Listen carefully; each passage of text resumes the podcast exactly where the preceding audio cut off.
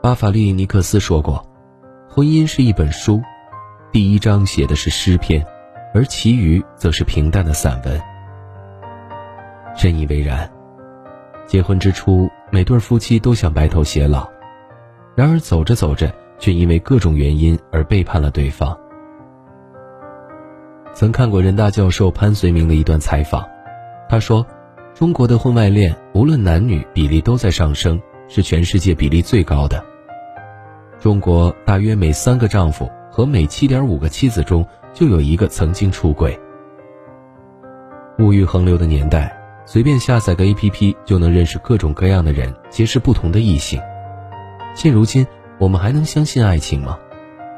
我想还是可以的。”热播电视剧《流金岁月》已经大结局，其中王永正这个人间小太阳角色非常受人喜欢。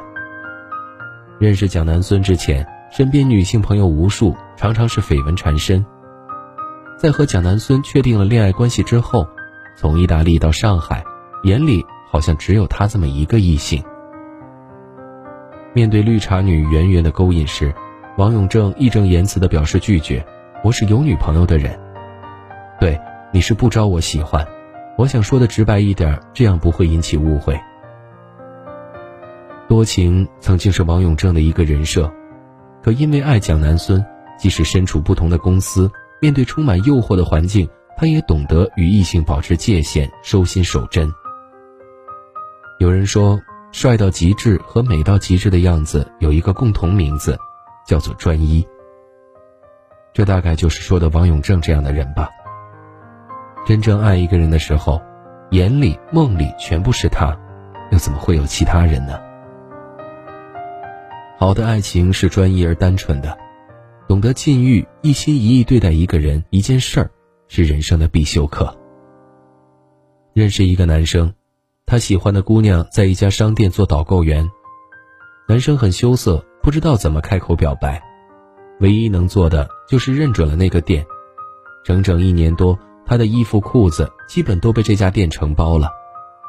这么一来二去，渐渐的和那个姑娘熟悉了以后，就加了微信，成了朋友。再后来，我收到了他们婚礼的请柬。听女生说，自己的爱人虽然不擅长表达，但是一年多基本只穿一个牌子，显得非常专一，这一点让自己很是放心。